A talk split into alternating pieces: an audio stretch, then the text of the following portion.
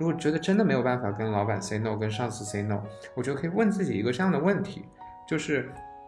嗯，你有没有在你的生命中最爱的那么一个人啊？可能是你的老公、老婆，你的男朋友、女朋友啊，或者是你的父母，或者是你的孩子啊，或者是你的某个朋友、某个兄弟姐妹，你有没有一个这样，呃，最爱最爱的人啊？如果有的话，如果有的话，呃，甚至是你的宠物啊，猫猫或者狗狗。嗯你能不能忍受他被他的上司和他的领导和他的老板这样的安排工作，这样的呃要求，然后这样的看着他不断的去完成所有的这些东西，然后不为自己歇一口气，不照顾一下自己，不不不为自己争取一些权益，你能不能忍受？如果你不能忍受的话，你为什么要这样对自己呢？我觉得很多时候在职场里面，嗯，可能这样的现象很多啊。就是有的时候，其实我觉得大家可能在某些工作上面已经表现得很好了。从自己的标准看，觉得很好。可能我觉得在老板的他们的内心里面也觉得，哎，这个人其实真的表现的也挺不错的。但是从老板的角度来出发，他从这个为了让员工更好的成长，或者说从公司的利益利益来讲，就是他的定位，他的利益是一定要 push 这个人不断的去向前进步的。所以可能从他的那个角度来讲，并没有一个恒定的特别好的标准，就是他的。呃，角度可能是会让 push 你不断的向前走，所以我想说的点就是，如果我们，我觉得这个点可能就是职场的卷的本质。就如果说大家在职场中真的是以这样的别人的眼光或者老板的眼光来要求自己，那是一个永无止境的一个镜头，就会非常的累。大家好，欢迎收听生活减速带，我是阿诺。今天这一期 special talk。我邀请了两位朋友一起来聊一聊大家近期都很关注的反内卷话题。这两位朋友呢是 Kevin 和 Fei。啊，我是 Kevin。Hello，大家好，我是 Fei。他们在正念冥想和心理咨询领域都有很丰富的经验，同时他们也联合创立了一个呼吁大家走向内在的正念生活社群 Right Here。呃，我们两个呢是呃做了一个这样的 Right Here 的。这样一个品牌，然后我们呢会有一些定期的线上的冥想带领的活动，然后还有一些线下的活动。我们其实倡导的是一种活在此时此刻，呃的这样的一个生活。然后同时呢，我们也鼓励大家向内去探索，就是更多的发现，哎，呃，我自己到底是谁。本期节目也希望能够通过他们的视角，和大家一起探索自我和内卷之间的关系。接下来的时间，就让我们一起回到那天的对话中吧。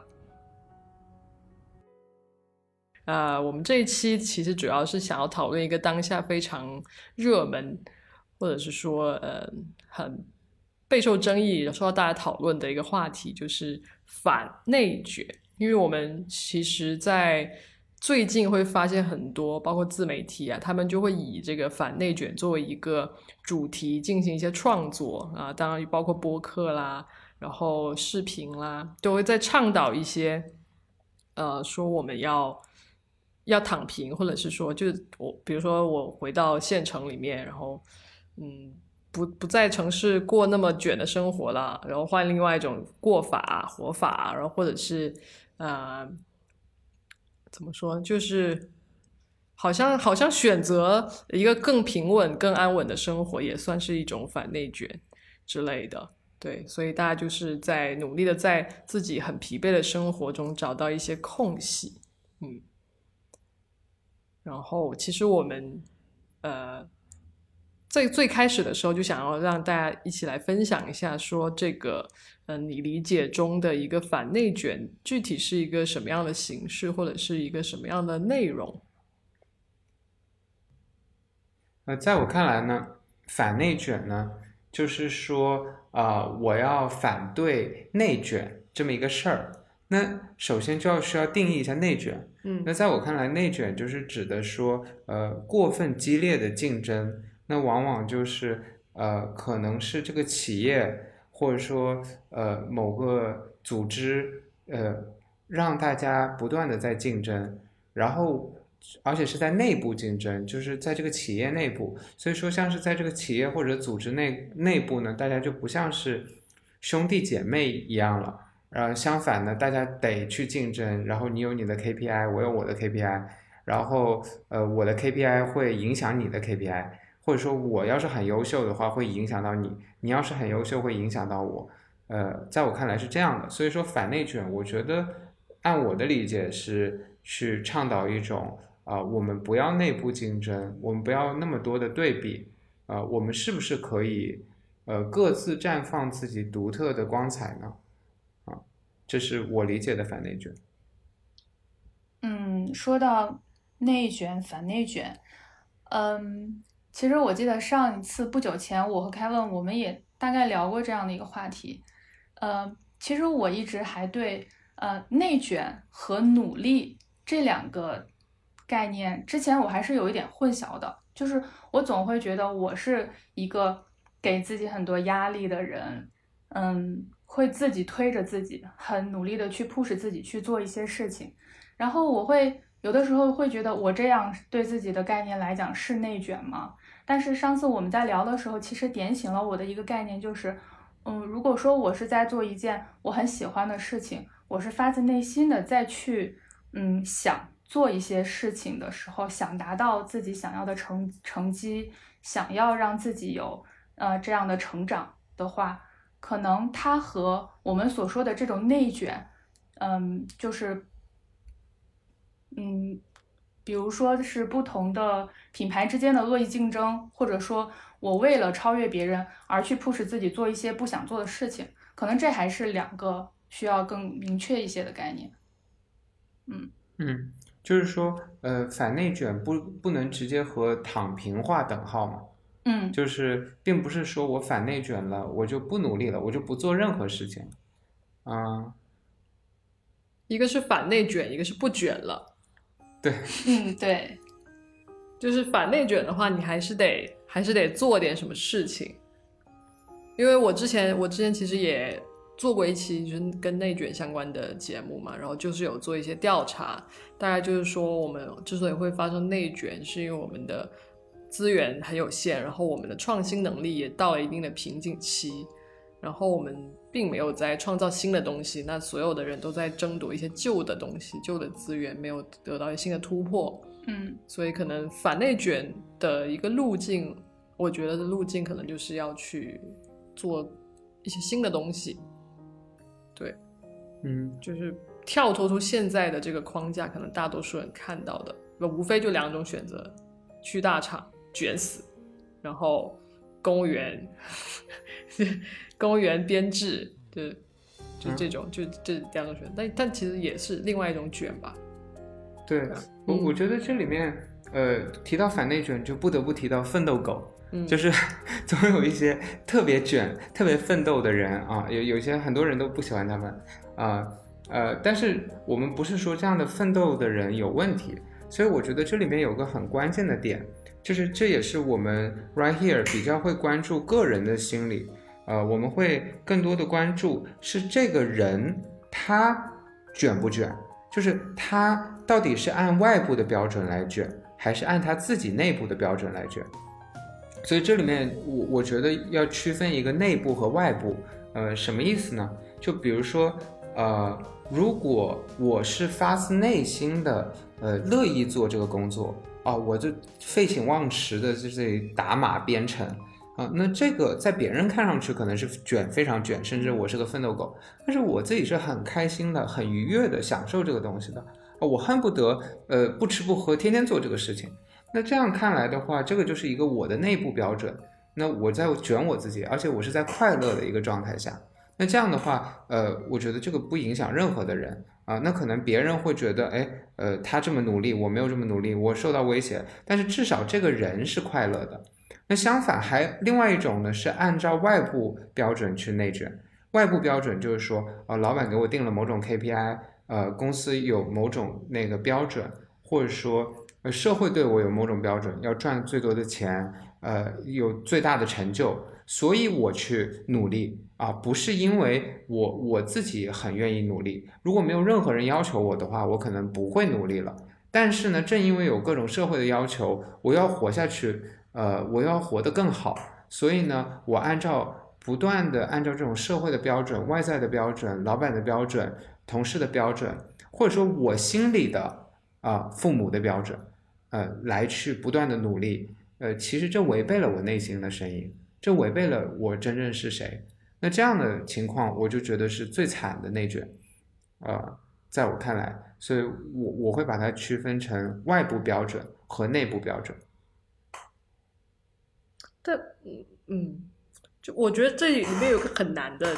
问题，很难的地方，就是你很难非常绝对的去分清楚，说这个东西是社会给你的。还是就是你自己想要的，因为有时候它就是社会想要的东西，就是会通过各种各种的渠道，然后让你以为是其实是你自己想要的。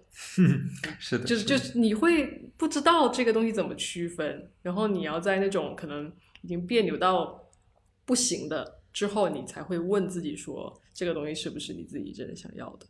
是的，是的，嗯，呃，所以你你也，我觉得阿诺你也讲到一个关键点，这是为什么我们一直在倡导冥想或者说正念的这样的方式，不是说我们真的对这个呃天天没事儿坐在那里打坐，呃天天没事儿坐在那里呃呼吸 很感兴趣，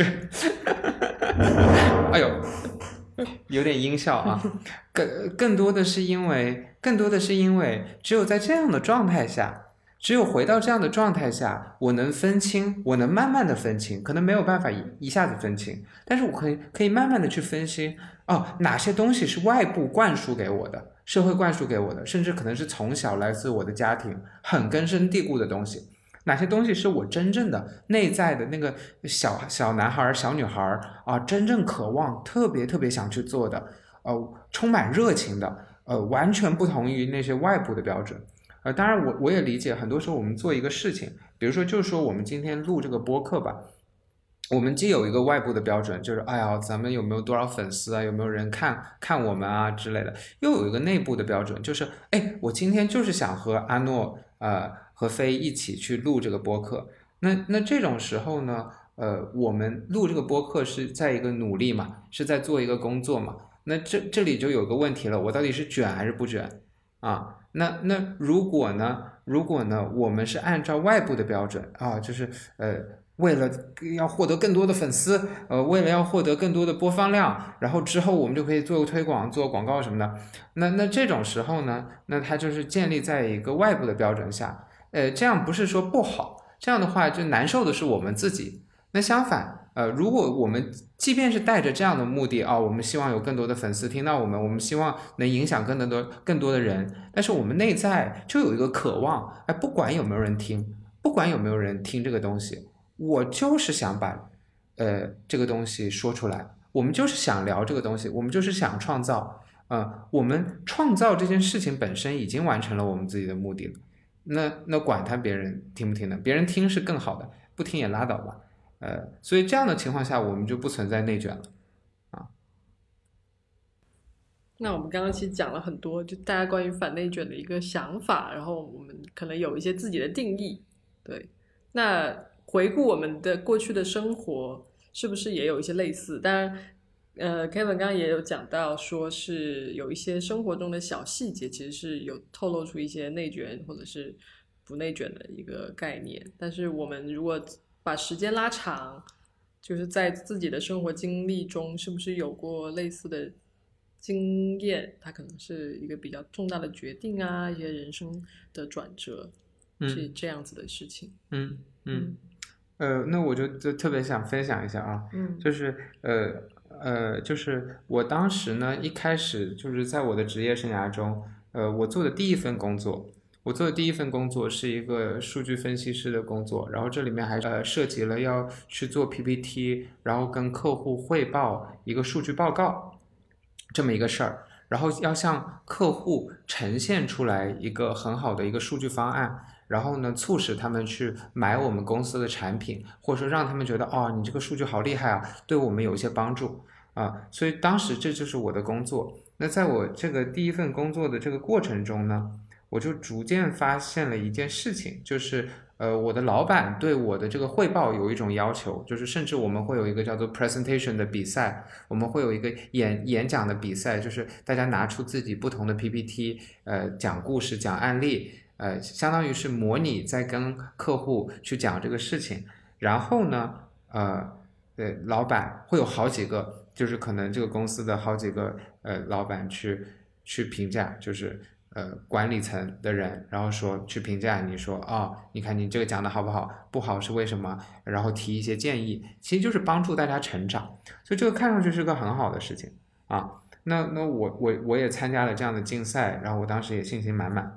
然后呢，结果呢，我自己发现呢，我自己做的还挺满意的。就是我我演讲的时候，我甚至还拿了那个，因为当时我做的那个案例是一个。呃，有很多卖巧克力的，所以我甚至还拿了一点巧克力给到那个在场的人。我自己觉得我讲的很好，但是老板他们不是很买很买账，他们觉得哦，你看这个地方这个地方你可以改善。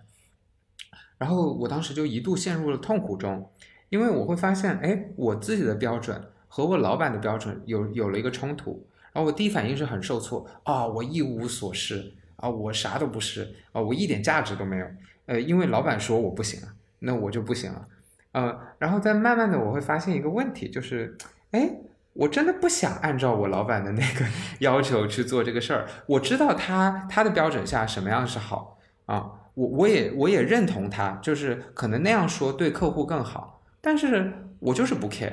我就是不在乎，我就是相当的烦啊，我我我我觉得我的人生为了达到那个目的，为了满足他的标准。我要去努力，我要去呃花费我的生命，我觉得不值得，嗯，没有像是我们现在呃带领大家做冥想，呃帮助大家呃成长有有价值，所以我当时就毅然决然的，嗯，就说哦，可能是这个工作不适合我，呃，老板没有问题，因为他是站在他的角度，他也有很多经验，然后他们也提出了很好的建议，他们也不是说是像是 PUA 啊批评那样的人，呃。但是呢，我自己，我自己内心有一个很强的一个冲突，然后我自己意识到，哦，我真的不能这样，我真的不要把我的生生命在人生在花在呃满足别人的标准下，我要满足我自己的标准，因为我自己人生我有自己的渴望和憧憬，我有希望能发挥价值的地方，不是在这里，可能是在别的工作，在别的地方。所以，呃，我我那个就想了好久，想了好久，就决定辞职，嗯，然后，然后后面踏上了一段呃尝试，然后寻找，然后呃，到现在可以做一些真正觉得自己觉得很有价值的事情。然后好巧不巧呢，我们今天录制的这个 办公空间，就是在我这个辞职的地下公司。反正也是个缘分吧，就是在这个会议室里面吐槽啊，但是其实也不是吐槽，就是我我觉得还是呃一直有被这个公司支持的，但是在这个过程中我就意识到啊，其实是我不适合。呃，其实听了 Kevin 刚才讲的这个故事，我我的我有一个点的角度就是想分享一下，我觉得很多时候在职场里面，嗯，可能这样的现象很多啊，就是。有的时候，其实我觉得大家可能在某些工作上面已经表现得很好了。从自己的标准看，觉得很好。可能我觉得在老板的他们的内心里面，也觉得，哎，这个人其实真的表现的也挺不错的。但是从老板的角度来出发，他从这个为了让员工更好的成长，或者说从公司的利利利益来讲，就是他的定位，他的利益是一定要 push 这个人不断的去向前进步的。所以可能从他的那个角度来讲，并没有一个恒定的特别好的标准，就是他的。呃，角度可能是会让 push 你不断的向前走，所以我想说的点就是，如果我们，我觉得这个点可能就是职场的卷的本质。就如果说大家在职场中真的是以这样的别人的眼光或者老板的眼光来要求自己，那是一个永无止境的一个尽头，就会非常的累。所以我觉得 Kevin 这个心态还蛮好的，就是我在适当的时候给自己一个表扬，给自己一个赞，然后给自己一个觉得自己很棒的一个。呃，标准，爱自己一下，我觉得这个还是一个很，就是在职场中吧，是一个很很棒的一个这样的一个心态，嗯。嗯，我我觉得还谢谢飞说的，然后我觉得其实还挺难的，尤其是当我觉得哦这个人真的很厉害，他上司或者说我们用那个精神分析的词语就是，呃这个上司他符合了我一个理想化的需求，就是在我心里他就是个偶像。啊，然后他说我不行啊，我的偶像说我不行，那这种时候就产生了一个问题，就是我是不是真的不行啊？就是那那这种时候，很多人他可能就没有一个内在的标准，他就完全的就是被偶像说的话倾倒了，然后陷入一种强烈的无价值感，然后或者是呃因为这种无价值感，不断的奋斗啊，我就是我做好多好多事情，我就是为了让那个在我偶像那里得到一个 yes，在我偶像那里得到一个认可和夸赞啊。我我觉得很多人就是陷入了这样的一个状态，那我认为这样一个状态就是个内卷的状态，可能他自己不觉得，他他可能还很努力，啊、然后但是在我看来，其实是个挺可悲的一个内卷的状态。好，好像听起来有点像自己主动的在 PUA 自己的这种感觉。都是自己卷自己的，嗯就是而且我觉得，就现在其实很多时候就是包括你在像在深圳，大大家很多可能百分之八十的生活全都是工作，嗯，然后所以工作对于它的意义来说是非常重要的，然后他会他就就肯定特别是可能刚毕业的那那那些同学们，他们就会觉得我需要一份认同。那这个认同从哪里来呢？就是我自己因为经验很少，社会阅历也少，我是很难给自己这样一个支持的。那我就只能靠我的领导或者是我的同事们的对接的人、客户之类的，给他一些反馈。然后这些反馈，呃，其实是很容易影响到他们的。然后他们也肯定存在你刚刚说的两种状况。是的，对是的，呃，就是这种时候，其实我们把我们的需求相当于是拿了出来，嗯就在等待别人满足我们的需求。就是我我觉我觉得我不行，我觉得我没有价值，我我需要认可。OK，呃，我把我这个需需求端出来，哎，你看，呃，上司你来认可我吧，啊，同事你来认可我吧，客户你来认可我吧，呃，我觉得这个怎么说呢？不是说不可以，很多人就是这样生活的，那这样的话就很被动，所以就会陷入一种，呃，我可能做了很多很多的事情，做了很多很多的呃工作，哦，原来我要的就是那么一句话啊，然后原来我要的就是那么一个微笑，那么一个眼神，然后然后让我认识到我自己是有价值的。那我为什么不可以，就是自己先认识到自己是有价值呢？所以这就是我们冥想做的事情。就是我们冥想啊，或者说我们一些就是所谓的正正能量啊，或者说什么积极思考的那种方式啊，本质上就是先看到自己的价值，先认可自己啊。我我不断的认可我的价值，然后哎，也许别人看到了，也许他没看到，管他呢啊！但是我自己心里是满意的，因为我能看到我自己的价值，是真的看到啊，不是自欺欺人啊，也不是骗自己啊，说啊每天早上对着镜子说你好棒，不是这样，不是这样啊。所以我我们倡导的冥想，其实更多的就是看到真实，看到真实的自己是怎么样子的，然后你会不得你会不得不夸赞自己。呃，因为我们的存在本身就是很伟大的。你看，人有手有脚啊、然后可以说话，呃，可以看到很远的东西，可以听到呃各种各样的声音，呃，我们活了这么久，呃，也没有死掉，对吧？但是我们是这么的脆弱，呃，又需要氧气，又需要睡眠，又需要水，又需要食物，而且还是每天每天要，不是你不能说中断一天。所以说，嗯，我觉得我们的存在本身就是一种价值的证证明。如果我们能看到更多的自己的这种啊，那其实就可以应对那种无价值感。嗯，呃，对，对，是的。我们除了在带大家冥想之外，也在带大家做一些自我觉察的一些练习。嗯，我觉得就是大家可能通过更多的自我的觉察，才首先有了机会看到自己好像是处在这样一个嗯不断被推着走，不断被外界的标准来定义自己的这样的一种生活方式。可能在没有练习这个觉察的这件事儿之前，我们很多人是完全意识不到的。就是我就是以这样的旧有的生活习惯一直在生活着，好像觉得也没什么，好像觉得生活就是这样的一个状态。但是当你有了更多的觉察之后，你才能意识到哦，原来我在做这样的一件事儿，原来我还有一个重新选择，呃，另以另外一种方式去生活的一种一种可能性。嗯是的，是的，呃，然后我还想吐吐槽一点，就是很多老板啊，我觉得真的不咋地啊。作为一个人来说，就是我我不是对老板有意见，我不是对老板有意见，因为我们现在呃自己也是老板，然后我们也注册了公司，呃，我们知道当老板是多么的不容易，当上司是多么的不容易，嗯，但是呢，很多的上司，很多的老板呢，他们不一定是一个优秀的人啊。他们不一定是一个真的怎么充满爱的、充满慈爱的这么一个人，他们很多可能是呃有丰富的行业经验啊，或者说有丰富的技能，呃，他知道怎么在这个行业摸滚打爬，所以他才成为老板或者说成为上司，但是他不一定充满的爱，所以这样的人呢，他可能自己也会传递出很多的焦虑和恐惧，在他无意识的时候，可能其实他也不是故意的，但是呢，他就会这样。就比如说像是呃，比如说呃，飞，你你刚刚说的一个例子啊，让我想到就是啊，我我做的其实我做的很好了，我作为员工，然后我把这个 PPT 呃拿出去给老板看，然后老板巴拉巴拉巴拉巴拉提了一堆建议啊，叫你改这改那，你说一定要改吗？啊，不一定，可能那个客户他也不不仔细看这个 PPT 啊，改了和没改可能差不多，对吧？有时候改了五版，最后又改回原来那版，嗯。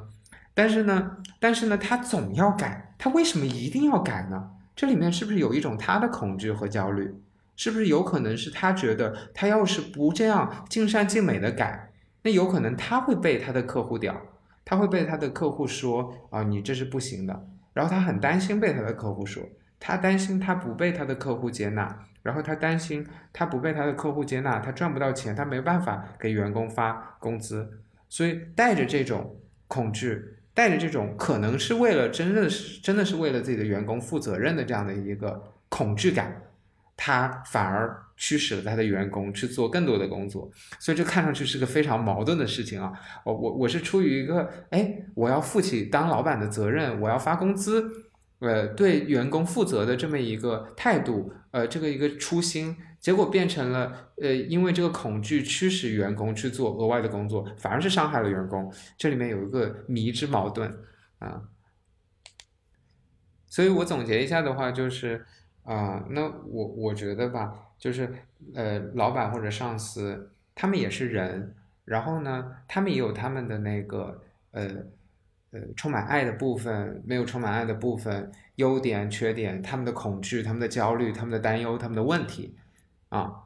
所以当我们能呃更全面的看到哦，你看我对面的这个人，呃，我理想化的这个人，呃，我的这个偶像，或者说，呃，我我这么害怕、这么尊敬的一个人，呃，或者说他对我有这么大的权利的一个人，他其实也是个人啊，然后他也有他也有时候需要帮助啊，他也有时候呃各种恐慌啊，那我们是不是可以更坚定一点？我们作为他的下属，他们的员，他的员工，我们是是不是可以更坚定一点？我们是不是可以相信我们自己是有权利的？我们是不是可以相信我们自己是有能力的？我们也可以 say no，就是啊，你看，老板，你给我布置太多任务了，我真的完成不了啊。然后呢，我又不是签了一个那个呃农奴的卖身契啊，我我下班了，我还有自己的生活呢，不好意思，就是对不起，但是这个事儿我只能明天做或者后天做，嗯啊。我不能再这样加班，然后你要是喜欢谁，你要是觉得那个哎谁特别好，那你安排事儿给他呗，你别安排给我啊，不用不用这样给我 PUA 啊，说他做的比你好一百倍啊，所以你要怎么向他看齐啊，别搞这一套啊，就是我们是不是可以坚定的划清一个边界，工作的边界，哎，你是你，我是我啊，我不为你的焦虑和恐惧买单，不是说我不尊重你。啊对，刚才 Kevin 讲到的这块儿，也让我想起了，我记得我应该是看的是《非暴力沟通》这本书里面，就专门讲过这样的一个概念。他这个作者一直在倡导的是，我们在沟通中，尤其是这种上下级关系之间的，不管是什么样的关系，啊，有这种尊卑关系、长幼关系，或者说职场中的这种上下级关系，但是我们从内心里面都应该是一种平等的。就是让自己即使是和和上级之间，也是以这种平等的关系去沟通。然后有人就会在书里面问说，我跟我的上级之间怎么来平等沟通呢？嗯，这个作者他当时我记得他是讲的是，就是比如说我们在工作这种工作本质的核心的工作的内容上面，我们其实呃虽然有的时候是作作为一个呃员工，或者是作为一个比上级要低一些的这样的一个角色，但是你同样可以自己提出自己的创意，提出自己认为对这个工作本身好的一些建议的点，就是在这些沟通的本质的上面。不要带着自己的这种，嗯，这种阶级感，反而是应该以一种更平等的这样的态度去进行，嗯，更更加呃高效的这样的沟通。对对，就是一个非暴力不合作嘛。对啊，然后我觉得这里面还有个层面，就是很多人他就是相信，哎，老板比我有权利，或者我们这里不是老板了，这是领导了，就很多国企啊，跟很多体制里面就是。呃，教育体制啊，公立体制啊，各种各样的体制，呃，在这里面，那个上司好像是一个绝对权力的存在，呃，那我们也不是说，呃，你一定要相信你们是平等的，因为可能他就是不平等的。但是这里就有一个更核心的问题，就是，呃，我是不是爱我自己的？我是不是呃真的会在意我自己？很多人就不是，很多人真的不爱自己啊，所以他这样不断的勉强自己去做不愿意做的事情，不断的卷嘛。那就是不不疼惜自己嘛，不爱自己嘛。要是真的爱自己，为什么会让自己做这样的事情？那我觉得，如果是这样的人啊，如果觉得真的没有办法跟老板 say no，跟上司 say no，我觉得可以问自己一个这样的问题，就是，嗯，你有没有在你的生命中最爱的那么一个人啊？可能是你的老公、老婆，你的男朋友、女朋友啊，或者是你的父母，或者是你的孩子啊，或者是你的某个朋友、某个兄弟姐妹。你有没有一个这样，呃，最爱最爱的人，啊？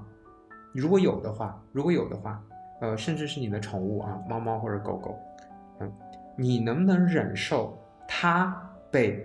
他的上司和他的领导和他的老板这样的安排工作，这样的呃要求，然后这样的看着他不断的去完成所有的这些东西，然后不为自己歇一口气，不照顾一下自己？不不不为自己争取一些权益，你能不能忍受？如果你不能忍受的话，你为什么要这样对自己呢？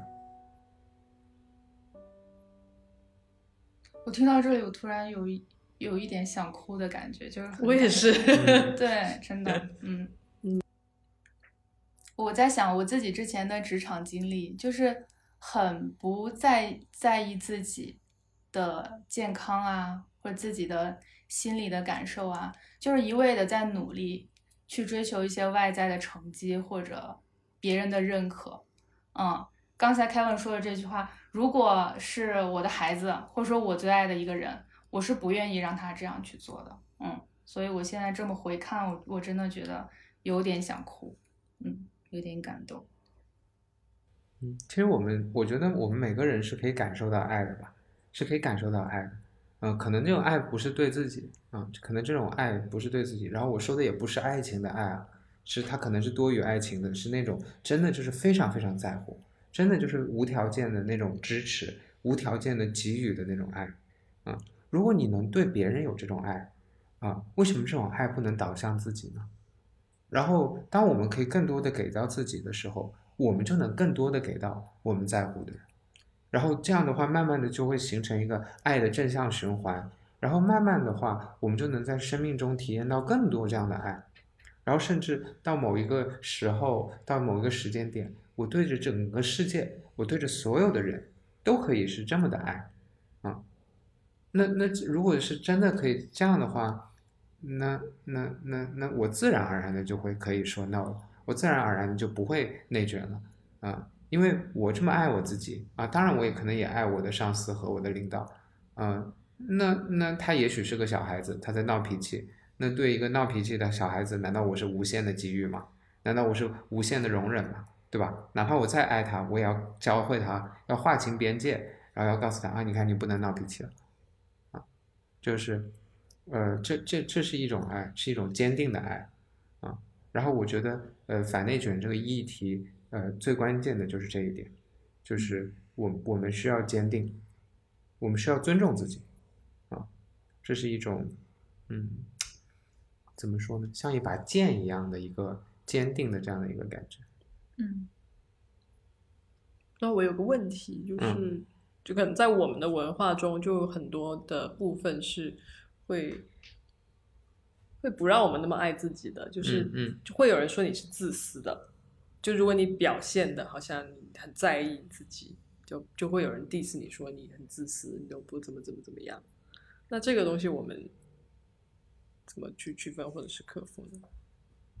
就是我看这件件事情的角度是这样的，就是我觉得有的时候我们在做一些事情，尤其是人际关系互动之中的，有的时候一些看似是自私的选择，反而可能以一种更宏观的或者更长远的视角来看起来，反而是对整体或或者说是对彼此是一种更好的选择。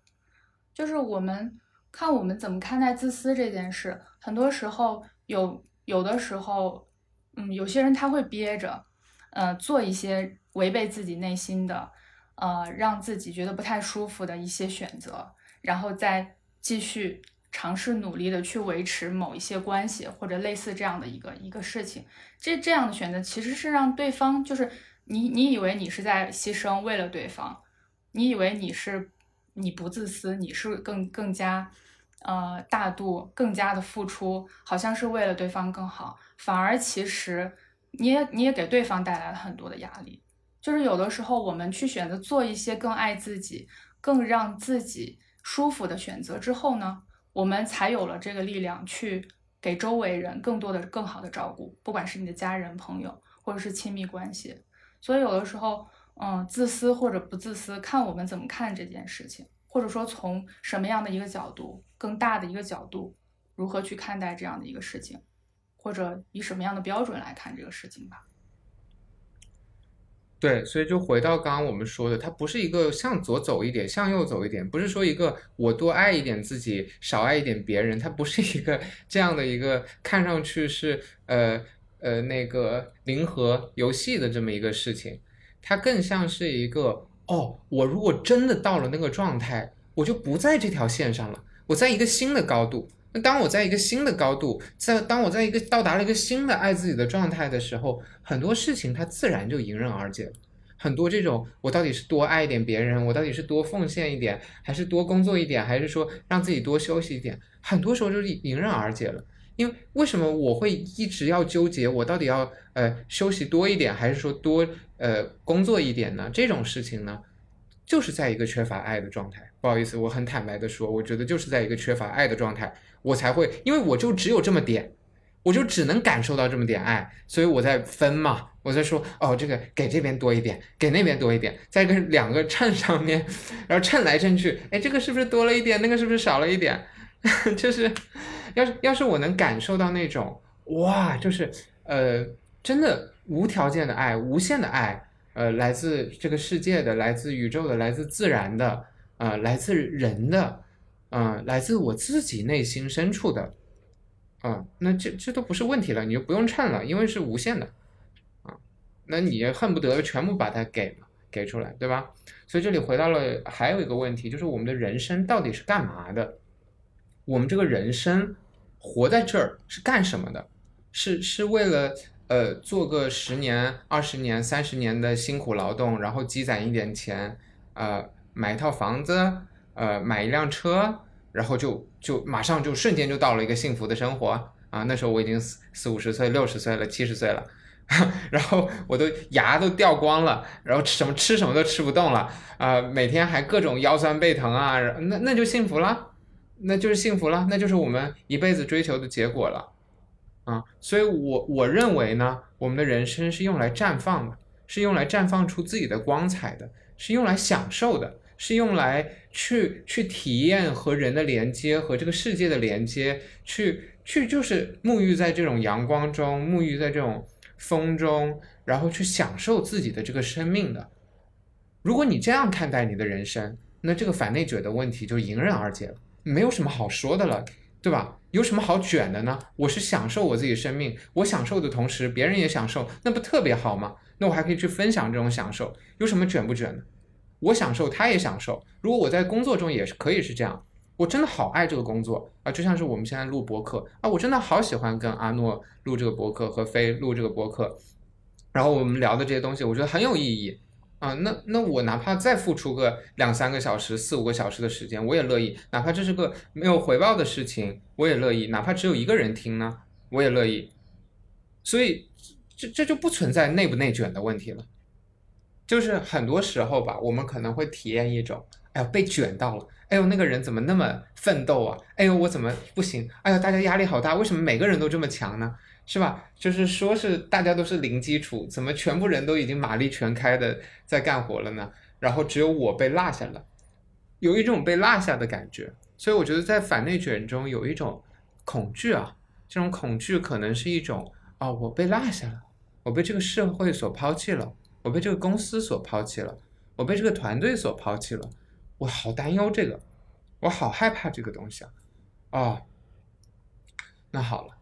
那那我只能努力赶上嘛，要不然我就被落下了，要不然我就是那个 loser，就是那个失败的人，就是那个倒数第一了。我好害怕呀！我我很希望我能始终是这个呃公司的一员，社会的一员。人类的意愿，所以我我不能接受我自己变成那样，所以我拼了老命的也要改，因为这个直接涉及到了我存在的意义、存在的价值，我和这个社会的联系，这样其实是一个挺可怜的一个境遇。好像就是我们这种状态，好像就是在和别人比，在和外在去比。然而，不内卷的状态应该是在自己的基础上看到自己的进步，其实就是一种很好的状态。嗯，是的。然后我这么那个巴拉巴拉的说了这么一通，呃，并不是说我自己就 解决了这个 内卷的问题。我觉得有时候我可能也会有，还有这样的恐惧，还有这样的焦虑，啊，还有这样的困惑。就是哇，比如说哦，有另外一个公司，他们做的博客比我们好，或者说怎么怎么着，然后看到他们，哎呦，好焦虑啊！哎呀，这个是不是我我就要被这个市场抛弃了？呃，是不是我就要被我的听众和我的那个呃粉丝群体抛弃了？呃，是不是大家就不喜欢我们了，就会喜欢别人了？啊，那我们办活动都没有人来，我们我们做点什么都没有人捧场啊，那多难受啊！有时候也会有这样的感觉。嗯，所以往往在这样的瞬间呢，如果我们用冥想或者说正念的这个方式呢，我就会停下来，我会停下来，就是去和这种感觉待一会儿，啊，不是说我们是完美的人了，我们没有这样的感觉了，而是说我们可以沉浸在里面，我们相信自己是有力量，不被它淹没的，所以说，好像是有一个第三个眼睛，好像是有一个第三个人，第三个人的视角。静静的去看，哦，哎，你看，我现在觉得被威胁了，哦，我现在觉得，呃，有点焦虑，有点恐惧，啊，但它不是真的，它不是真的，它只是我的感觉，它只是我的想法而已，嗯，那它有存在的价值吗？因为我确实是这样感觉到了，我也不想否认它，我就是这样啊，我就是有这样的一个脆弱的部分啊，啊，那我去。陪着他，我去跟他待一会儿。然后，当我们在这样的一个状态里平静下来的时候，啊，你就会发现，哎呦，那不就是一个梦吗？那不就是一个感觉吗？啊，那 他有时候出来了，你就你就跟他待一会儿，那他就有时候就回去了，或者说怎么着？那有时候我们就该干嘛干嘛呗，不不需要受到那个恐惧或者焦虑的驱动嘛。不是说我因为我害怕被抛下了，所以我就要做一些违心的事情，我们就要做一些播播客，去说一些我们不是发自内心说的话，然后为了讨好一些我们想象中的听众，或者说讨好一些我们想象中的呃我们的潜在客户、我们的潜在的粉丝、潜在的会员，啊，我们可以不被那种焦虑和恐惧驱动，我们可以选择依然表达我们自己。啊，那其实这个就是一个勇敢的行动。那呃，对于反反内卷这个问题，太需要勇气了，太需要坚定的意志和相信自己啊。所以，我想问，就是这种感受，跟你看了他出来，然后再看到他回去，这种是需要就是比较长的练习才能够有的经验吗？嗯，对，这这是因为很多人一开始看到感觉的时候，很多人是压抑感觉的，长期压抑和隔离自己感觉和情绪的，因为他一出来了就慌了，就乱了，就就崩溃了，啊，那所以首先我们第一步是允许他出来，啊，允许他出来之后，第二步是陪伴他，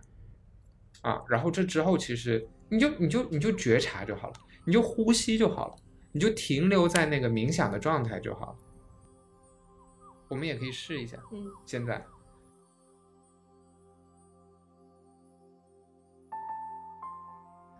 嗯，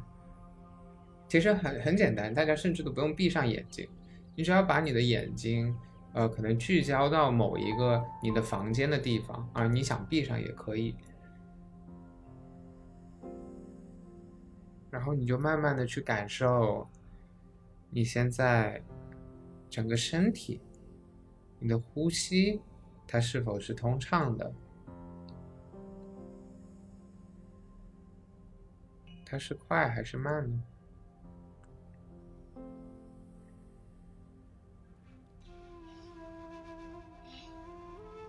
你不用刻意的做任何的事情，你不用刻意的去深呼吸，或者说做所谓的腹式的呼吸，或者怎么着。就是允许自己自然的呼吸就好。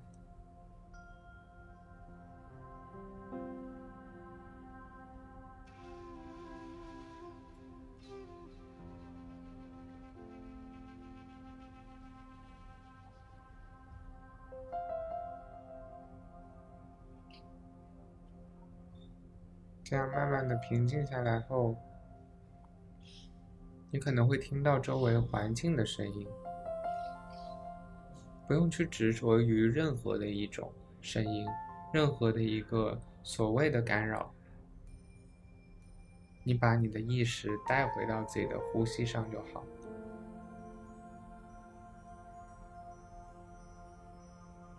这个不断的把自己的意识、注意力带回到呼吸上，带回到此时此刻的你的身体的感觉。你的触觉，你的身体的姿势，这样的一个感觉上，就是我们练习的根本。所以，我们并不是要要求大家专注，我们是希望在这一次又一次的分神了、走神了，然后回来的过程中。培养一种坚定的觉察的觉知的力量，一次又一次的耐心的把自己带回来，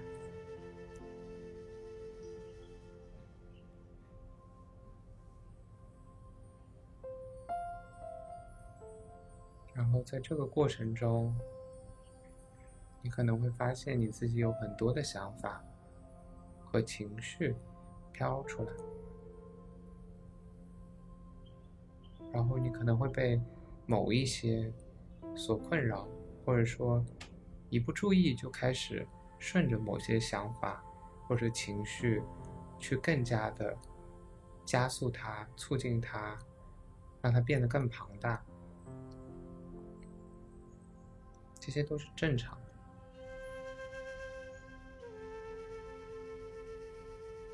当你注意到你在做这样的事情的时候，再把自己的注意力带回到呼吸上就可以了。允许自己是一个走神的人，允许自己有这样的情绪和想法浮现，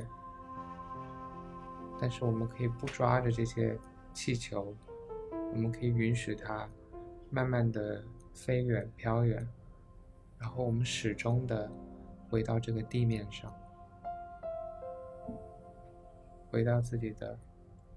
呼吸上。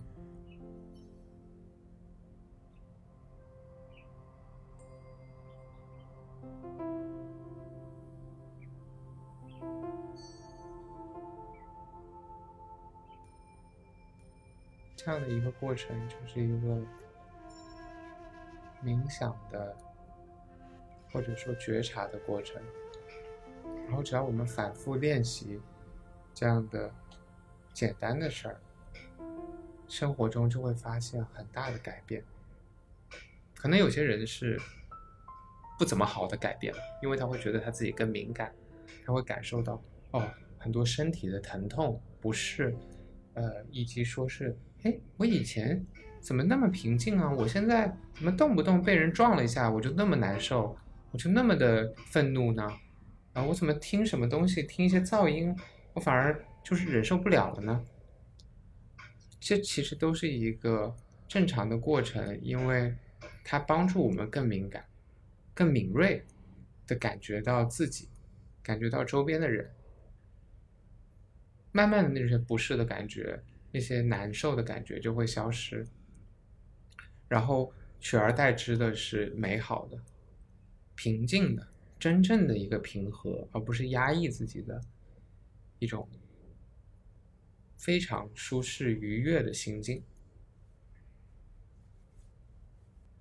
我觉得以前我我可能有这种，呃，忽略自己感受的这种习惯，但是我不会去。我很难去察觉，是我身边的人告诉我，嗯嗯，就是因为我不断的在工作中跟其他人起起冲突，对，然后呢，嗯，因为我前期就是属于那种，因为我我我会有一种道德或者什么，就是呃指责或者是呃标准会限制我，就觉得啊这件事情你可以做，嗯，你可以做的，你可以做，你可以做的，然后就一直在去接纳。别人的要求也好，或者是说，其实他可能他的标准跟我的标准是不一致的，但是我会觉得说，因为呃，他的层级比我高，或他的他更有权威，嗯，然后我就会去偏向于去遵循他的标准，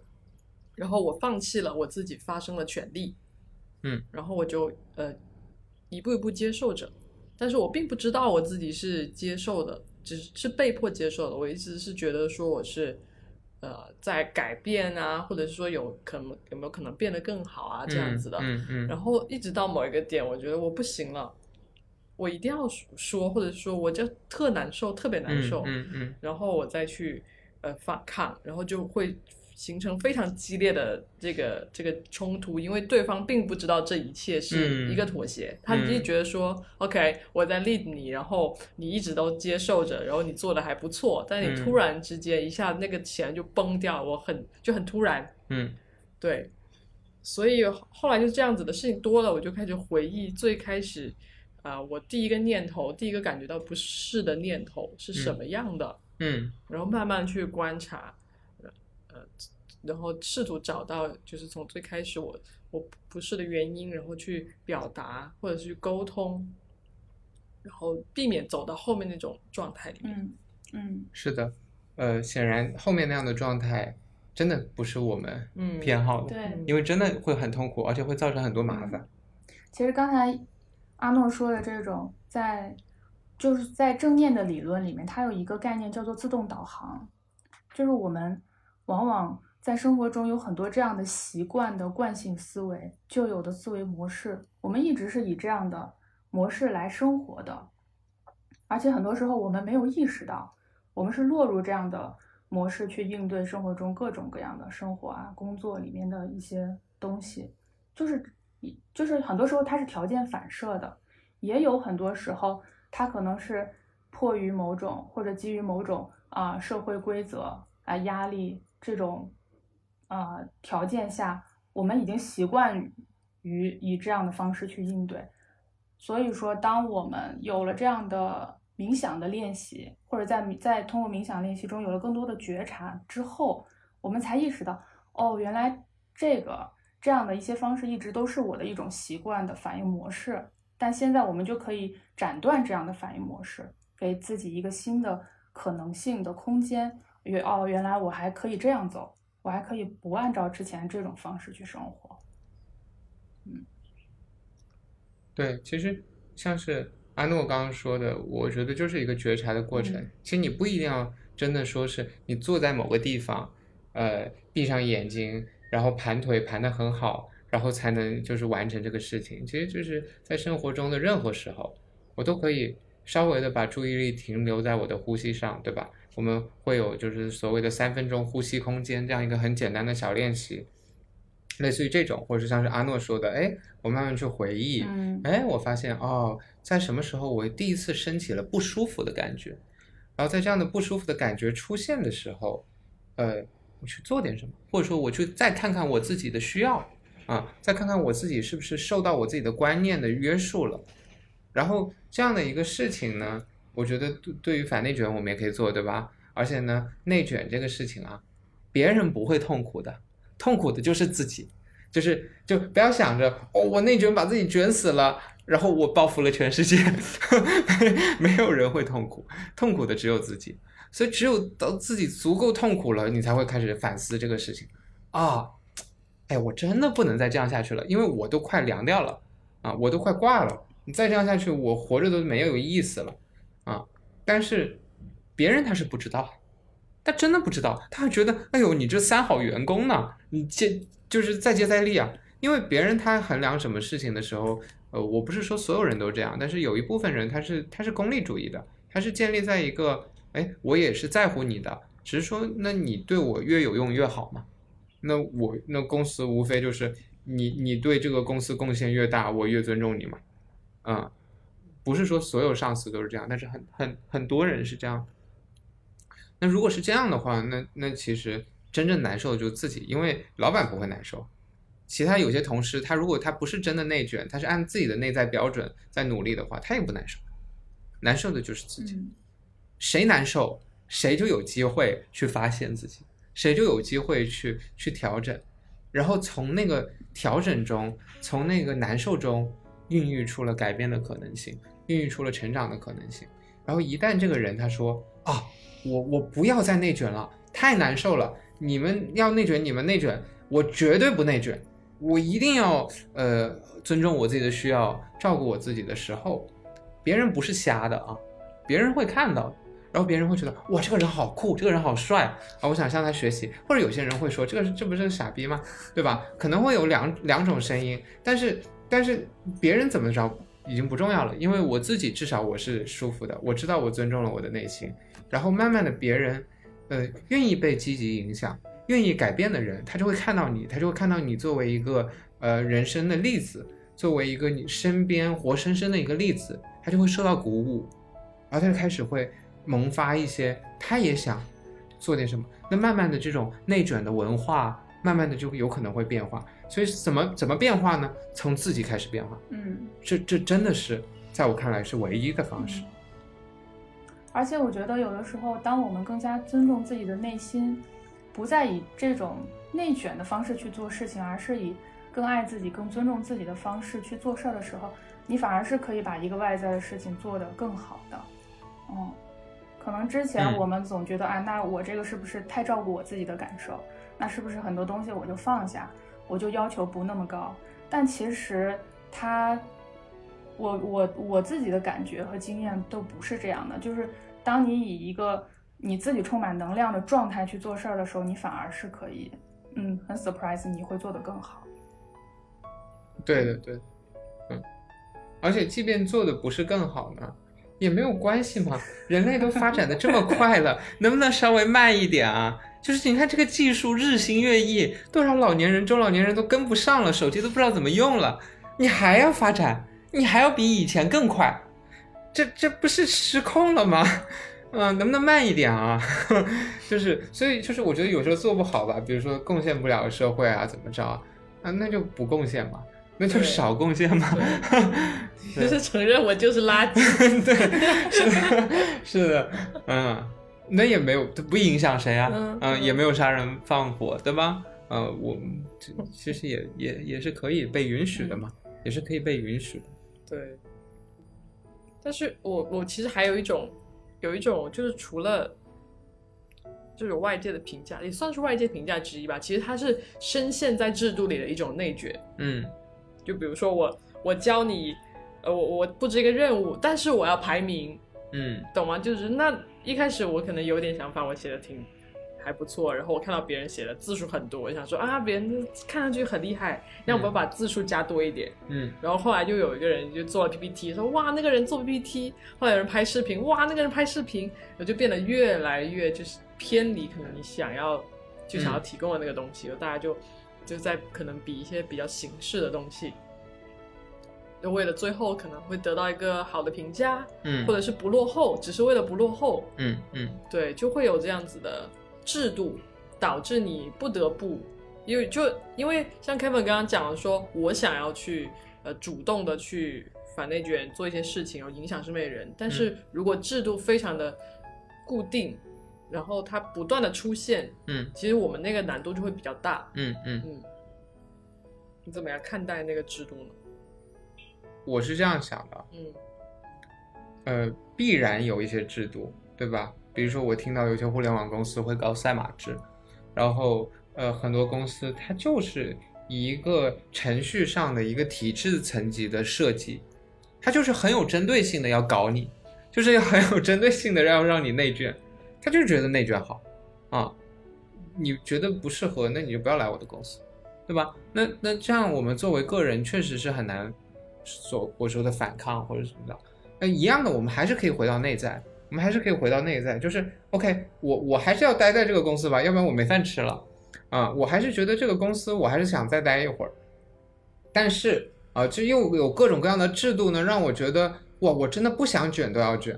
啊。那我还是可以从每一个瞬间开始，就是这个瞬间我想不想卷呢？啊，比如说呃，他拍视频，哎呦，我看到他拍视频，我也想拍视频了，要不然那个老板怎么看我啊？那那我可能也会拍视频，对吧？所以我不是说我们任何时候都要就是那那样嘛，我们不是在追求一个绝对的那个内在的，只是说在更多的时候，在我力所能及的时候，哎，我多做一点啊啊，算了，他们那个呃拍视频拍成这样非常好啊，我甚至还可以夸他们了，就是哇，你这个视频我觉得真的棒啊，但是呢，我我觉得呃，我我觉得呃，我我不需要那样。我不需要那样，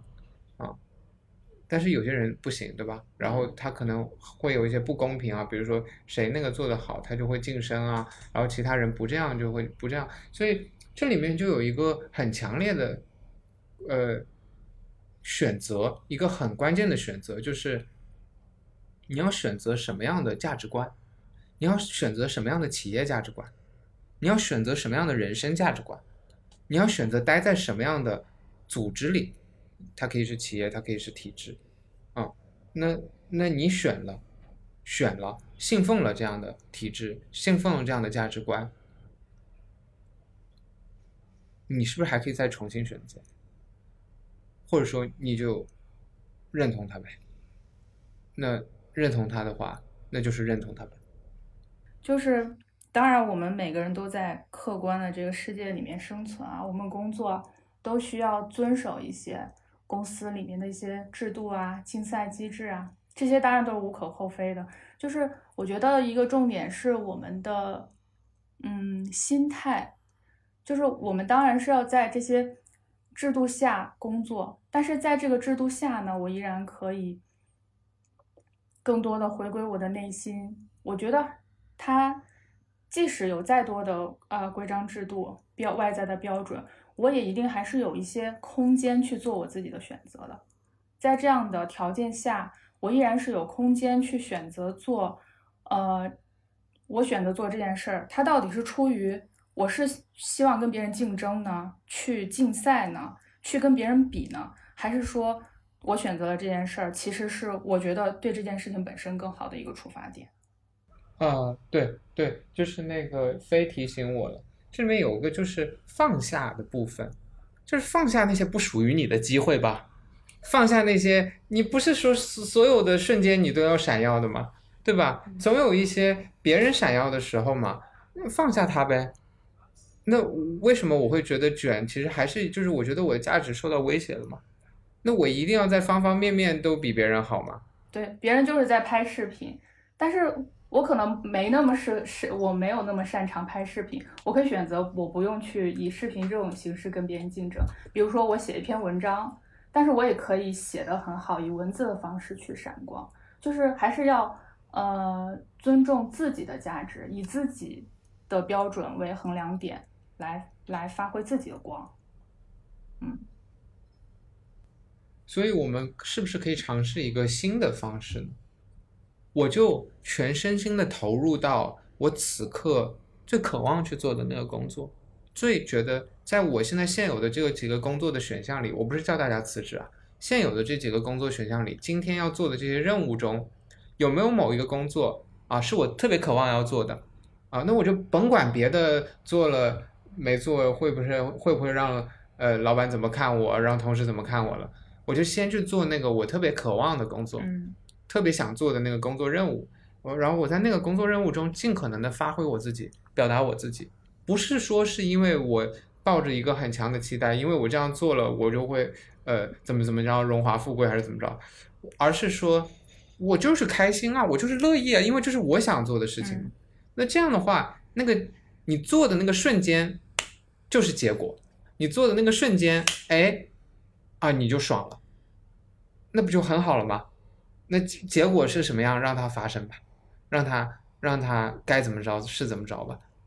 但是至少你爽了，对吧？至少你是觉得，哦，我的生命是有意义的，有价值的，哦，我做这个工作，我至少觉得舒服啊。那那那就是我们所提倡的，嗯嗯。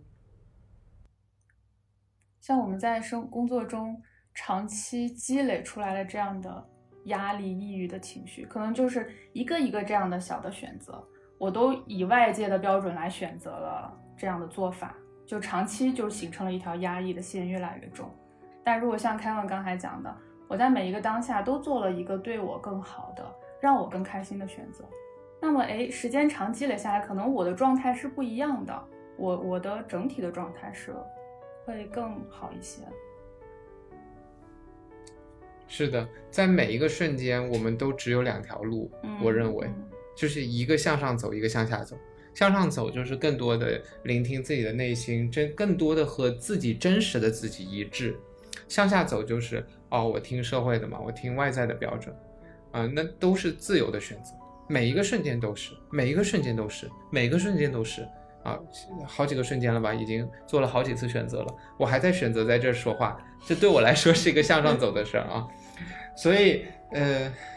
就看你怎么选吧。你要是往下走呢，那你就走吧，走着走着你就会知道，哎呀，真的不能走了，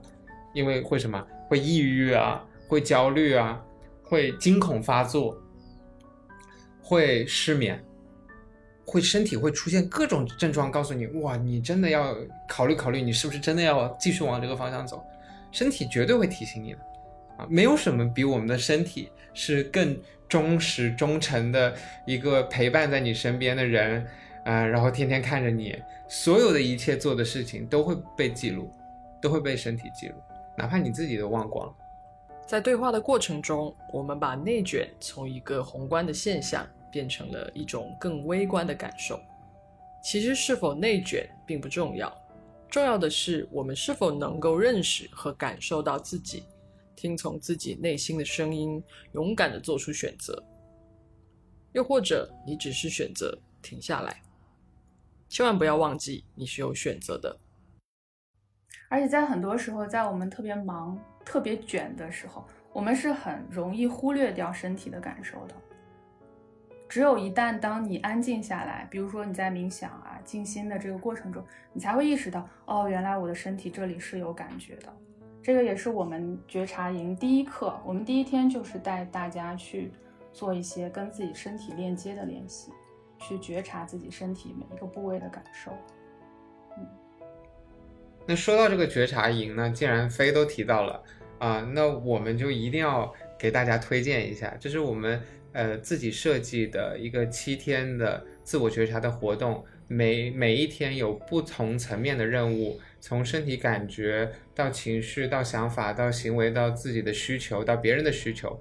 在这样的一个任务的变化中呢，你可以发现更多的你自己，觉察到更多的你自己，然后通过这样的一个练习呢，呃，在这七天之后，你就可以把这种方式方法觉察的方式方法带走。呃，带回到自己的生活中，你每天你想做多少次都可以。然后这个其实就是一个通向内在的一个法门，其实非常的简单。然后呃，我们这个设计出来的其实只要三十块钱，就是一个奶茶钱嘛。所以呃，我们觉得是真的很实惠的，而且还会有一些陪伴你一起打卡的部分，就是我们会带着大家一起打卡，而且这个自我觉察的。练习啊，呃，同时呢，它也是一个可以想象中，就是在一个生活中的冥想啊。那当然，我们这个东西呢，也有不适合的人群。如果你已经很了解冥想了，你已经自己平时天天觉察自己，那你就没有没有必要去报这个。这个就是适合小白，适合可能第一次接触、想要体验、想要了解、有一点兴趣的人。嗯，而且我再强调一点，就是。我们会有一群小伙伴一起来做这个事儿，大家可以在群内实时交流啊，然后也可以在呃那个小程序里面看到每一个人每天自己的觉察的一些书写记录，嗯，也是一个互相人和人之间的一个交流学习的一个过程。嗯，是的，就有时候会发现，哎呦，他也有这个问题啊，不是只是我有啊，他还那么痛苦呢，哎，我这么丧好像也没啥。就就会就会很多时候就会好很多，真的。